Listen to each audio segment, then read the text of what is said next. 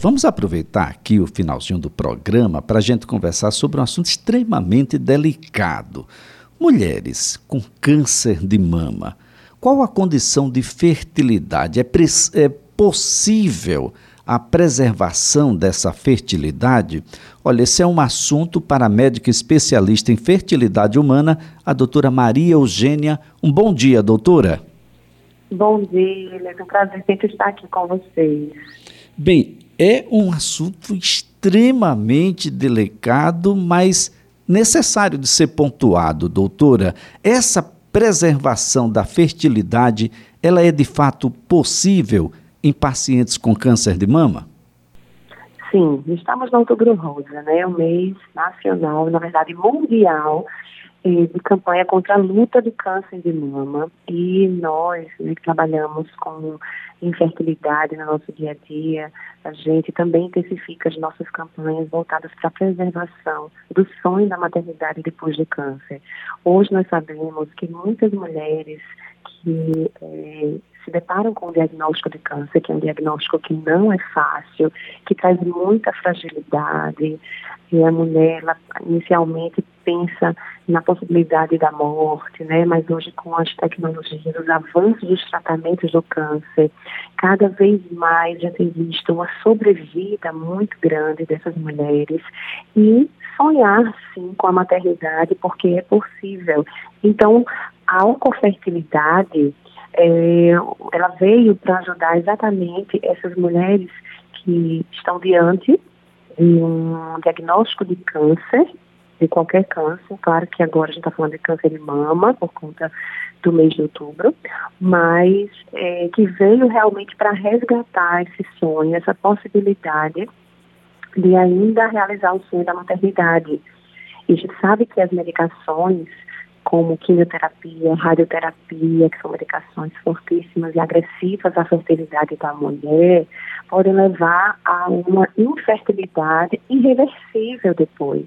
Então, é possível hoje a mulher optar pela preservação da sua fertilidade através de congelamento de óvulos, caso ela seja solteira, se ela for casada, congelamento de embriões, antes de submeter a esses tratamentos.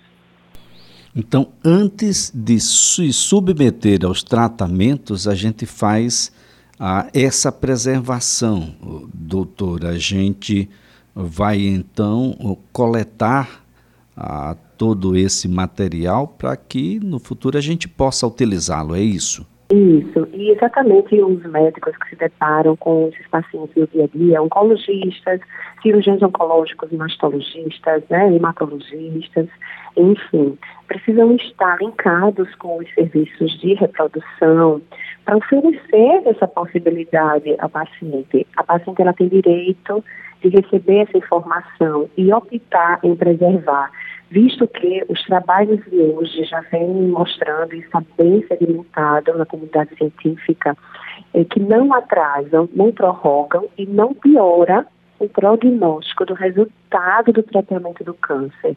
Então, é possível os avanços tecnológicos estão aí para isso. A preservação através do congelamento de óvulos de embrião não demora. Em torno de 12 dias a gente consegue fazer a estimulação hormonal, fazer a captação desses óvulos e congelar. E a paciente não vai piorar o seu prognóstico, não vai atrasar o seu tratamento.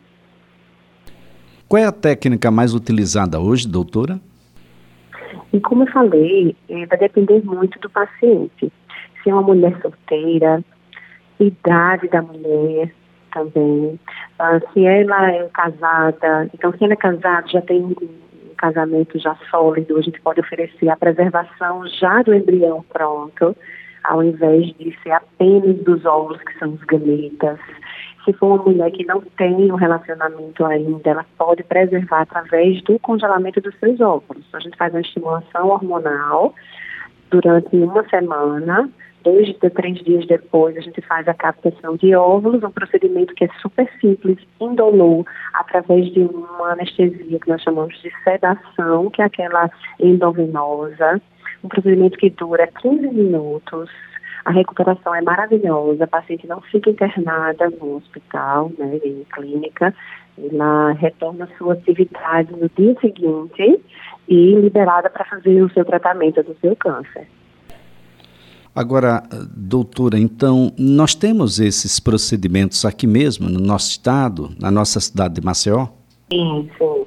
E a gente faz todo o acompanhamento de infertilidade, né? o laboratório de fertilização, e a gente ainda utiliza um laboratório de parceria com Recife, e, mas futuramente, né, ano que vem, ou no próximo, a gente já está com esse laboratório aqui, e aí viabilizando ainda mais, com mais rapidez, a possibilidade dessas mulheres de preservarem o sonho da maternidade e conseguirem realizá-los após a luta contra o câncer, né? Porque a gente tem que sempre enfatizar que hoje em dia, principalmente, que tem vida após o câncer.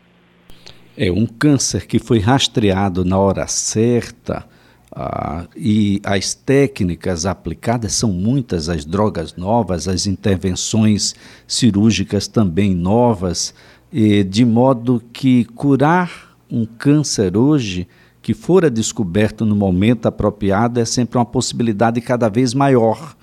E a vida vai continuar um pouco mais adiante. E a gente quer que ela seja plena, não é, doutora? E por isso que a gente tem que sempre é, enfatizar os nossos cuidados com a saúde, é, bem-estar físico, procurar melhorar o nosso estilo de vida. Então, uma vida com menos estresse, menos ansiedade, melhorar a alimentação, buscar alimentos mais saudáveis, atividade física regular, pelo menos 150 minutos durante a semana. Isso sim é uma prevenção contra o câncer de mama né, e outros cânceres. Além disso, os exames que devem ser feitos de rotina, porque podem diagnosticar a doença logo cedo e ter um prognóstico ainda melhor. Tá certo então. Doutora Maria Eugênia, muito obrigado pelas informações, a colaboração aqui prestada. Um ótimo dia para a senhora. Eu que agradeço. Um bom dia a todos. A nossa conversa aqui foi com a doutora Maria Eugênia, ela é especialista em fertilidade humana.